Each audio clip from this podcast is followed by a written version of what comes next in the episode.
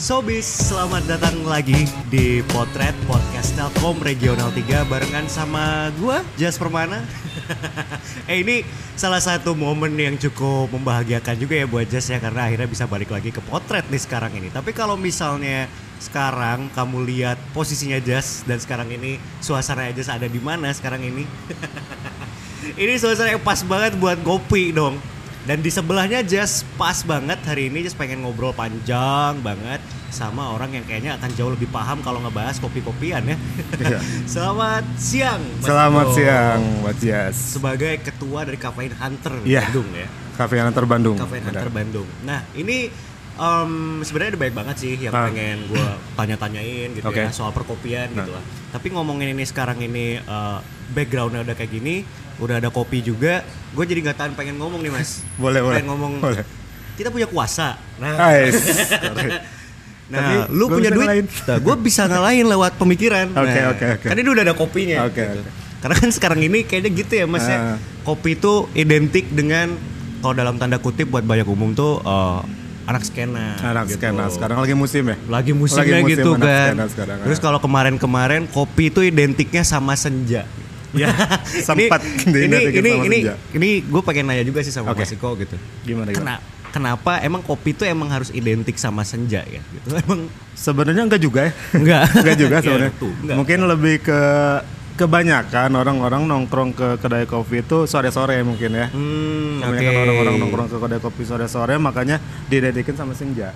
Oh, gitu, Padahal gitu ngopi ya. pagi-pagi lebih enak sebenarnya. Nah sebenarnya iya. Biasanya kan umumnya orang-orang itu kalau misalnya konsumsi kopi itu Ah. adalah sebelum aktivitas. Sebelum beraktivitas buat ngebus biasanya. Betul, Buat ngebus, gitu. gitu. Kalau buat senja lebih ke santai sih, ngopi santai sebenarnya. Ya, di- Mungkin karena itu ya kebanyakan eh, nongkrongnya sore makanya diidentikin sama senja gitu. Oh, I see, I see, I Tapi see. kalau habit ngopi di beberapa tempat malah dari pagi-pagi sebelum berangkat kerja, sebelum mungkin beraktivitas, mereka udah ngopi. Malah ada yang beberapa bangun tidur udah kebiasaan ngopi dulu. Oh, iya biasanya ada yang rutinitasnya kayak gitu nah, kan. rutinitasnya kayak gitu. First drinknya adalah kopi, Kopi dulu, dulu, ah, gitu. Jadi malah sebenarnya identiknya kan selama ini di pagi gitu di ya. pagi-pagi lebih lebih apa ya lebih ke badannya lebih berasa sebenarnya ya kalau efek yang dirasain nggak tahu orang lain Gak tahu kalau orang lain mungkin butuhnya bisa jadi di sore gitu Nah, juga. mungkin bisa orang lain ya. harus gorengan dulu baru kopi gitu Nah, emang itu bisa jadi salah satu kombinasi Ya, yang lengkap juga ya. paling ya mantap lah bisa. Gorengan. gorengan kopi ya kan ngelihat abang-abang itu pagi-pagi Oh, abah-abah berbicara soal Berbicara politik, soal apa politik gitu gitu ya, kan. biasanya. Ah. Kayak gitu.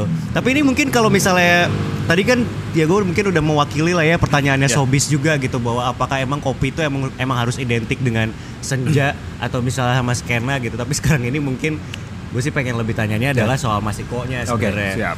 Pastinya kan banyak banget cerita-cerita yang pastinya eh, Masiko bisa sharing juga gitu Hmm. untuk banyak orang yang memang pastinya juga passionate banget lah gitu soal ko- kopi gitu kan pastinya gitu. Nah ini boleh diceritain gak sih kalau misalnya dari awalnya sendiri Mas Iko di awal terlibat sama Cafe Hunter ini sama awal inisiasinya sendiri kalau diceritakan seperti apa sih gitu?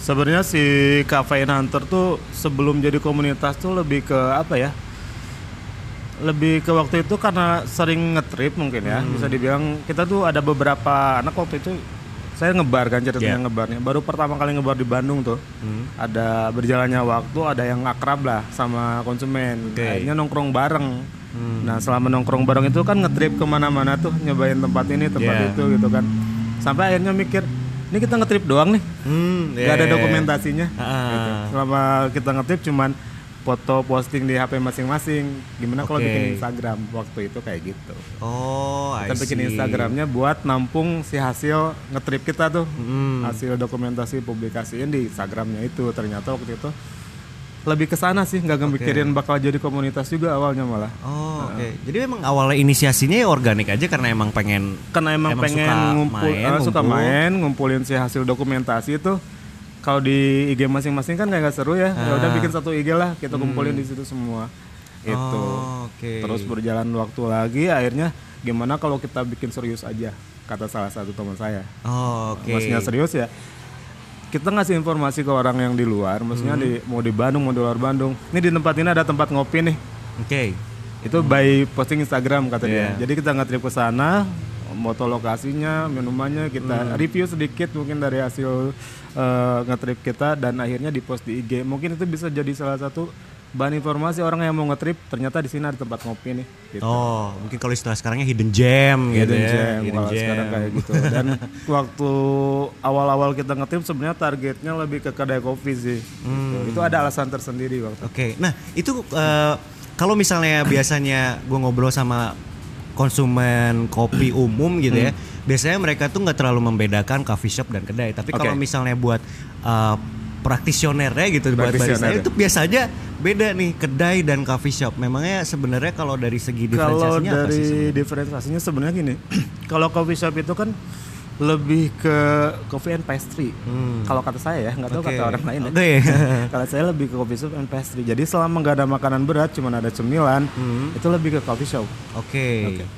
Begitu udah ranahnya ada cemilan, makanan berat, itu jadinya kafe. Oh, I see. Nah, Iya, jadi iya, iya. coffee shop tuh buat tempat ngopi sama ngemil Hmm. gitu. Nah, istilah di kita balik lagi ada kedai kedai. kedai kopi gitu. Kedai kopi lebih ke beberapa kedai kopi itu konsepnya alatnya manual semua. Oke. Terus eh, alatnya manual semua dan identiknya tuh kedai tuh barista dekat sama konsumen.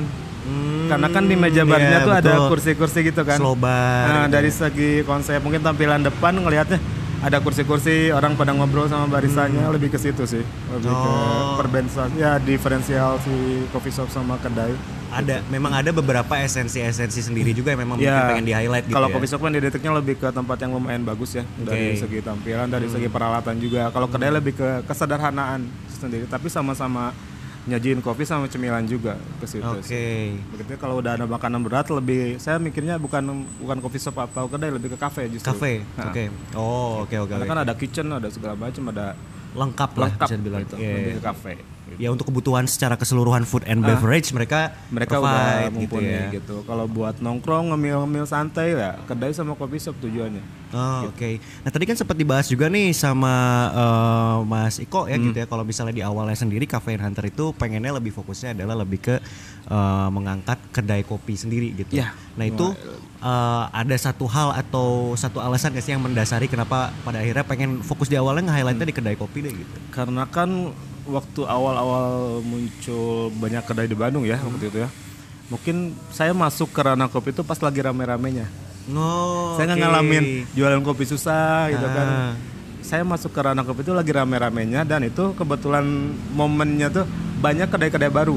Oke. Oke, jadi banyak kedai-kedai baru, momennya lagi rame, lagi pengen penasaran gitu, nyobain kopi di tempat ini kayak gimana sih rasanya kayak gitu. Inisiasinya dari situ sih. Terus kita bingung kadang-kadang patokannya kalau nggak nge-googling ngeliat maps gitu kan. Hmm. Di mana lagi nih sumber informasi buat nyari ada Oh, kedainya di mana iya, dari iya, sini iya, gitu. iya, Lebih iya. ke sana sih.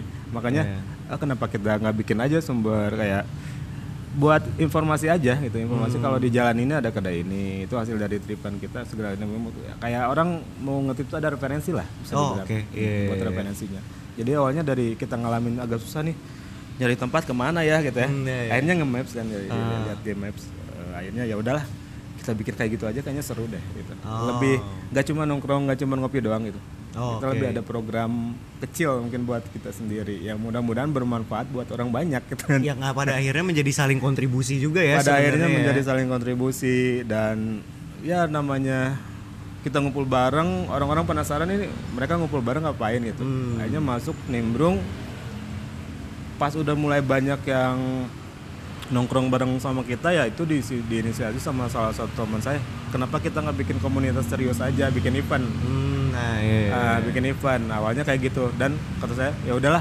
mendingan buat sharing-sharing aja dulu Oke. karena iya. waktu pada saat itu banyak komunitas yang emang udah lebih mumpuni buat bikin event kita belum siap gitu Oke. makanya kita sharing-sharing aja dulu dan kebetulan anggota dari awal-awal kafe itu selain coffee enthusiast yang emang sering ngulik Hmm. ada juga penikmat aja gitu kan sama barista jadi bisa jadi wadah buat sharing atau saya kayak gitu aja ya udah kita sharing-sharing aja kalau misalkan udah waktunya kita bikin event baru kita bikin event jadi nggak Oh. maksain gitu nggak maksain buat di awal-awal langsung bikin event gitu enggak Oke. kita kuatin dulu nih di dalamnya fondasi awalnya. fondasi awalnya gitu kita mau Iya. ke mana visinya ke mana misinya ke mana gitu Oh, Oke. Tapi setelah itu semua berjalan sempat ngadain aktivasi event juga kan sebenarnya. Sempat beberapa kali awal-awal sebenarnya lebih kita ngikut event orang sih. Oh, ikut kolaborasi. event orang. Iya, Oke. kita kolaborasi ngikut event orang. Dari situ belajar, oh kayak gini nih bikin event di coffee tuh kayak gitu. Oh. Akhirnya dikumpulin lah data, ya data-data itu kita kumpulin, kita bikin event sendiri. Akhirnya, gitu. Oh. Nah itu masih boleh diceritain nggak? Maksudnya pas pertama kali bikin event, eventnya seperti apa? Hmm, Kalau kita bikin event sih, awalnya sih lebih ke event-event lebih ke fun ya. Bisa dibilang nggak serius banget, nggak sampai ada jurinya juga gitu kan. ya. Oh, emang ada Santai. ya yang ada. ada ada event kayak kompetisi yang emang jurinya emang udah proper gitu buat Ah. menilai. Kalau kita lebih senang-senang aja.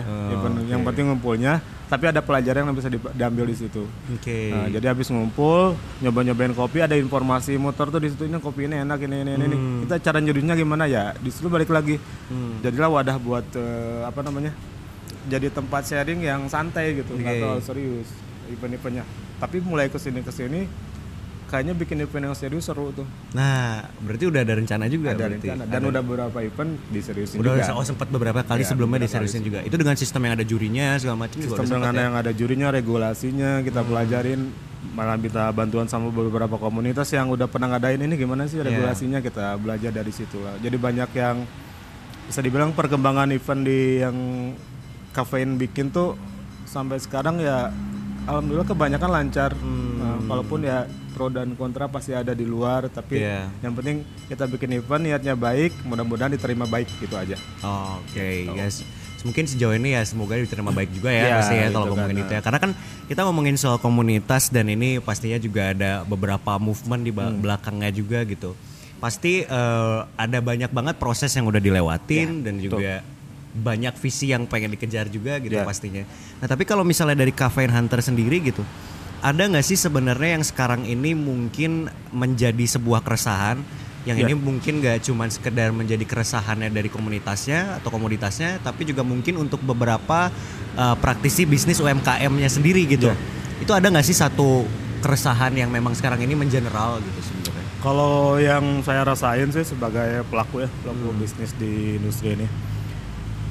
Kita tuh lebih sekarang tuh bersaing sama digital. Oke. Gitu, bersaing sama digital. Kalau dulu kan cara jualnya konvensional langsung nawarin ke orang kan. Hmm. Nah, sekarang tuh lagi musimnya orang nyawarin si produk tuh dari by feed IG dulu, dari Oh, marketplace iya, dulu iya, gitu kan. iya. Sedangkan saya sendiri termasuk nggak nggak bisa ngedesain, nggak Hmm. bisa apa-apa. Punya pemasaran sekarang jadi polemik juga sih. oke Nah, karena kan kalau misalkan kita ngucurin modal, saya pengalaman sendiri tuh ngucurin Hmm. modal di ads gitu kan, tapi nggak efektif oke di ads dikucurin terus modal nggak efektif.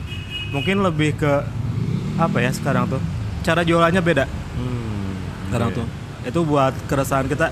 Mungkin kalau misalkan ada eh, program-program seminar itu yang lebih dibanyakin edukasi soal kita jualan si produknya gimana cara ngemas si produknya biar konsumen tertarik itu lebih bagus sih buat ngatasin keresahan bisa dibilang keresahan ya. Iya, iya, iya. Trouble juga.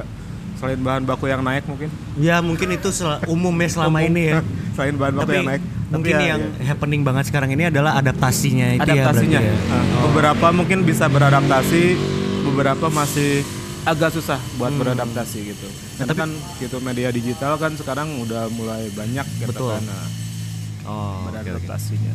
Nah tapi untuk merespon salah satu keresahan yang tadi mungkin bisa dibilang masih kok Ya. tadi adalah sulitnya adalah untuk adaptasi di bagaimana caranya bisa memarketingkan Iya, si kedai kopinya sekarang kita, itu. orang bisa tertarik gitu. Nah itu eh, ada nggak sal- berdasarkan hasil risetnya Mas Iko gitu Hmm. bahwa ada step-step yang sebenarnya mungkin bisa kita coba untuk adaptasi untuk bisa menghadapi keresahan itu gitu. Ya, salah satunya mungkin ini ya lebih ke banyak pertama mungkin ngeliat kompetitor dulu ya ngeliat Oke. kompetitor dulu oh kayak gini nih desainnya kita belajar dari situ Hmm. cari orang desain yang dari kenalan-kenalan mungkin ada orang desain yang bisa dicoba Hmm. buat ngedesain redesain produk kita biar menarik gitu kan ikut seminar-seminar online itu Yeah. lumayan ngebantu juga Oke.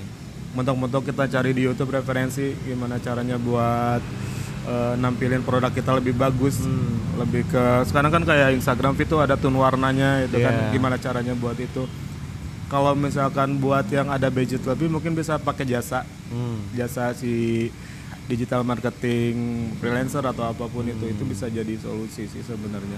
Karena mau nggak mau kita harus ngikutin arus juga. Oke. karena kita nggak bisa tetap konvensional gitu-gitu aja gitu kan buat buat di industri ini. Apalagi si kopi berkembang terus gitu kan. Kafe terus F&B juga sama berkembang terus. Makanya kita harus mau mau mau ya mau nggak mau kita harus ngikutin nih. Hmm. gimana nih yang lagi happening sekarang apa? Ya kita kendalanya mungkin beberapa orang nggak mau nggak mau apa mencoba hal yang baru Hmm. dan mungkin sekarang saatnya buat mencoba hal yang baru dari tadinya jualan konvensional kita mulai jualan di digital kita mulai dibagusin lagi si konsep kemasannya dan itu pun proses ya nggak bisa langsung bloom gitu Boom, kan. Bisa langsung bloom. makanya ada proses tersendiri yang harus dilewatin mungkin salah satunya produk kita bagus bisa jadi belum nemu konsumen yang Konsumen cocok yang sama tepat, ah, iya. ya, konsumen yang tepat makanya gimana caranya produk kita tuh udah bisa nemuin konsumen yang tepat gitu Iya. kan gitu. malah kan sekarang kalau dulu ada istilah harga teman Oh ya. harga teman kalau sekarang justru harusnya teman yang support kita gitu Betul. kan harga teman tuh maksudnya harga teman ya harga normal atau apa pun Hmm. itu yang intinya pada saat ini kopi packaging produk apa pun itu itu berkembang berkembangnya lumayan pesat menurut Hmm. saya kan makanya kalau nggak bisa adaptasi ya repot pak nanti Iya pasti ya, maksudnya repot. apalagi sekarang ini bisa dibilang move-nya cepat banget ya dunia cepet digital ini ya sekarang, ini ya itu. gitu. Nah ini berbicara soal move digital yang cepat banget juga gitu. Sebenarnya kalau uh, kita merhatiin juga gitu ya, industri kopi sekarang Hmm. ini seperti apa? Ini kan sebenarnya industri kopi ini sempat ada satu momen Hmm. Di mana pada akhirnya benar-benar booming banget gitu. Ya. Boomingnya itu mungkin kita bisa tahu karena pengaruh film juga Ya. yang sempat dirilis di Indonesia ya. juga salah satunya. Nah pada akhirnya eh, ada pergeseran juga kan bisa dibilang gitu bagaimana orang memandang Hmm. profesi barista dan segala macam. Mungkin ini pasti ada plus minusnya. Ya. Mungkin plusnya adalah lebih banyak orang yang aware soal profesinya. Ya, tapi mungkin ada minusnya juga. Tapi kalau misalnya menurut Mas Iko sendiri sebesar apa sih impactnya gitu dan pergeserannya memang sejauh mana gitu kalau Hmm. misalnya dibandingkan dengan yang dulu dan yang sekarang gitu setelah terjadinya booming perkopian ini gitu udah ngepop lah kan sekarang Hmm. Ya. kasarnya gitu. Kalau pergeseran dari sila sih sebenarnya lumayan cukup jauh ya Hmm. sekarang tuh. Pergeseran dari sila baris yang dulu baris tuh ngehandle semua Hmm. yang ada di kedai termasuk Yeah. belanja segala macam maintenance gitu kan. Dan sekarang barista tuh lebih pergeserannya ke orang yang behind the bar Hmm. dan nyuduh kopi just itu aja gitu. Oh, oke. Sedangkan gak cuman bisa itu aja yang harus dilakuin sama barista. Salah satunya mungkin nyapa tamu Hmm. itu awareness sama tamu kayak tamu nih dua kali datang ke sini masa nggak kenal Iya. minimal iya, tanya iya. bahasa basinya ya bisa dibilang hospitality lah hospitality lah ya. itu sangat penting kan di F&B karena kalau misalkan produknya biasa aja tempatnya biasa aja tapi pelayanannya bagus bisa jadi orang itu balik lagi ke kita gitu. Barista yang sekarang mungkin beberapa masih ada yang nerapin hospitality segala macam.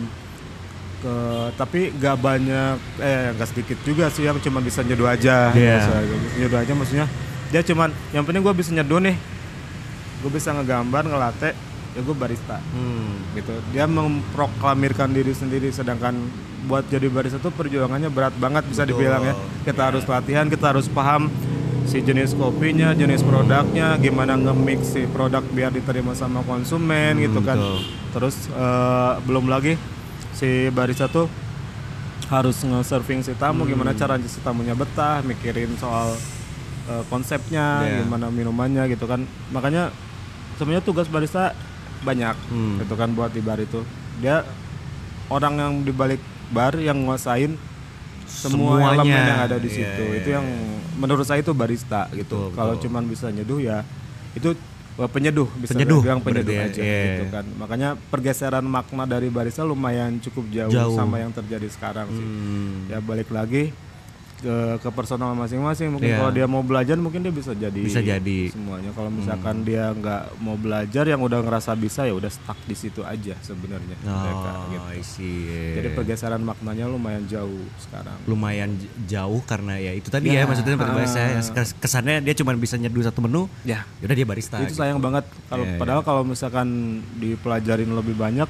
banyak yang kayak kita bisa ngedevelop ngekonsultanin kalau kita udah tahu semua menunya kita bisa Iya. bikin menu yang itu bisa jadi sumber penghasilan mungkin buat dia Betul. gitu kan kalau misalkan dia mau belajar lebih jauh kita bisa konsep kedai lagi bisa jadi konsultan Iya. malah kayak gitu sayang juga sih kalau misalkan nggak dimanfaatin dia kerja di bar tapi nggak bisa manfaatin momen selama dia kerja nggak ngambil Betul. pelajaran apa pun ya nggak dapat apa Gak menyerap semuanya menyerap gitu ya. semuanya. Ya, gitu. Sayang juga kalau misalnya kayak gitu. Iya. Gitu.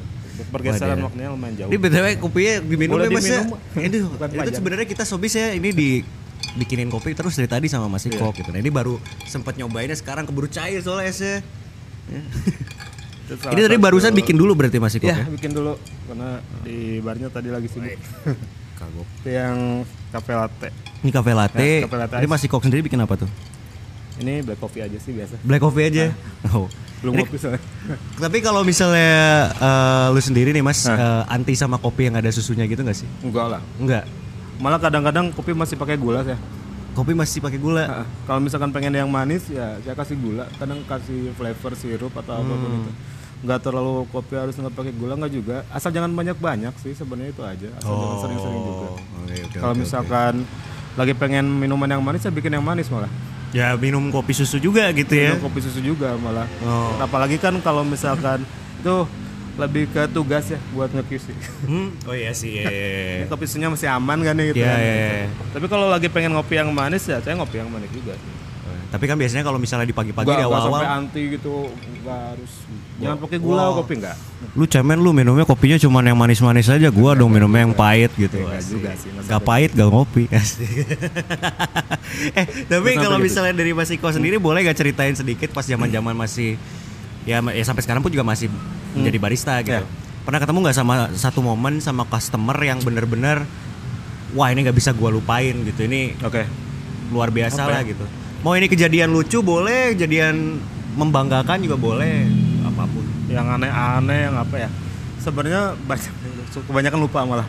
Hmm. Mungkin yang akhir-akhir terakhir sekarang lah kan, nggak terlalu jauh. itu gimana tuh sempat datang konsumen yang dia tuh kayaknya lebih ke udah senior lah di kopi bisa dibilang oh senior di kopi itu bukan senior nyeduh ya dia senior peminum peminum Abang-abangan berdiri penikmat kopi ya gitu lah ya, ya, ya, penikmat penikmat kopi kopi gitu. bukan penyeduh bukan, si Bukan. barista juga. Hmm. sempat request satu minuman yang gak saya tahu. Oke. Satu minuman yang gak saya tahu terus sampai saya nge-googling dulu tuh nyari-nyari dulu nih referensi ini Ah. minuman apaan nih? Eh, ternyata minuman yang dia pesen tuh minuman yang emang klasik. Udah nggak ada di kopi shop kopi shop sekarang gitu kan. Udah udah di menunya tuh udah jarang lah bisa dibilang si menu klasik itu dan dia pesen menu klasik itu dengan bilang saya keliling nih dari tadi nih. Eh, nggak ada yang ada yang nemuin nem- nggak menu ada itu menu. gitu. Di sini juga sama nggak ada. Tapi bisa bikin nggak? Gitu kan.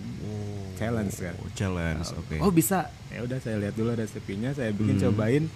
Dan diterima sama dia.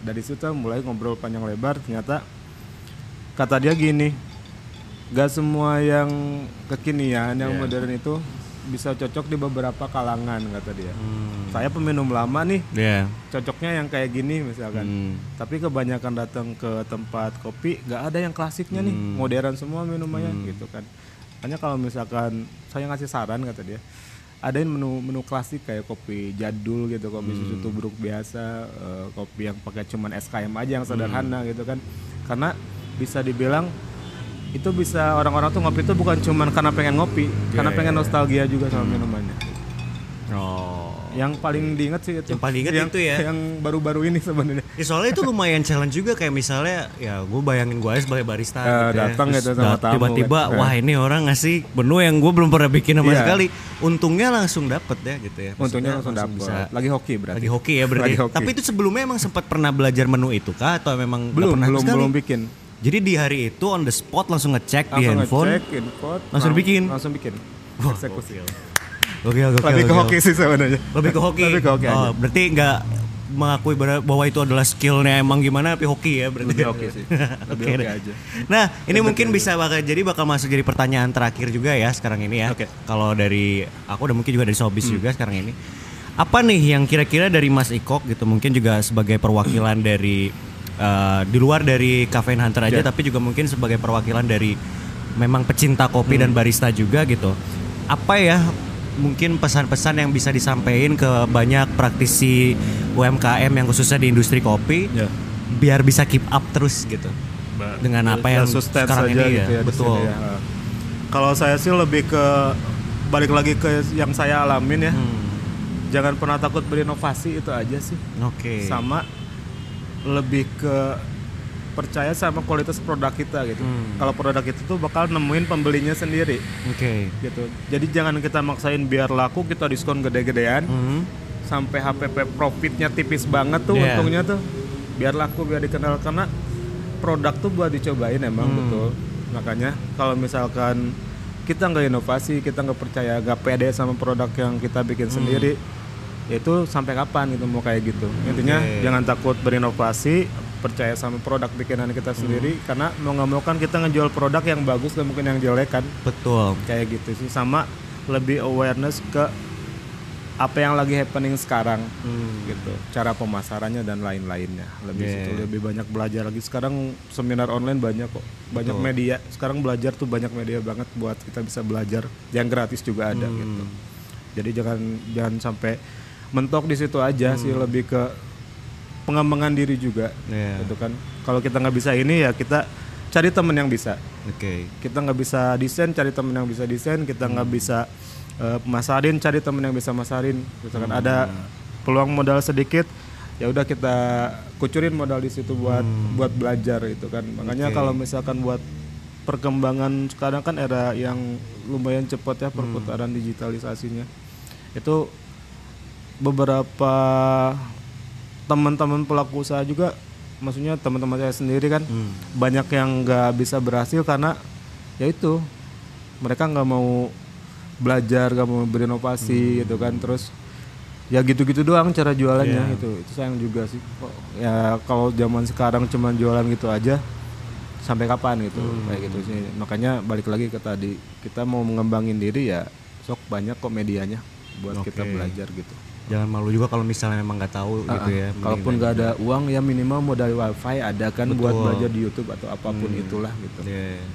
Jadi lebih sering untuk membaca informasi seperti Iya, apa ya seperti sekarang apa ini yang ya sekarang gitu ini. yang ini yang lagi gitu. yang lagi booming apa gitu yang dibutuhin apa nih buat si jualan atau kita masarin atau kita kenalin branding kita sendiri Hmm. gitu. Oh, oke oke. Nah ini mungkin aku pengen nanya juga sekali lagi terakhir lagi nih Boleh, buat Mas Iko. boleh, boleh. Ini pasti di sekarang ini juga sobis yang lagi nonton mungkin banyak yang sekarang ini sudah berjalan menjalani bisnis kedai kopi gitu.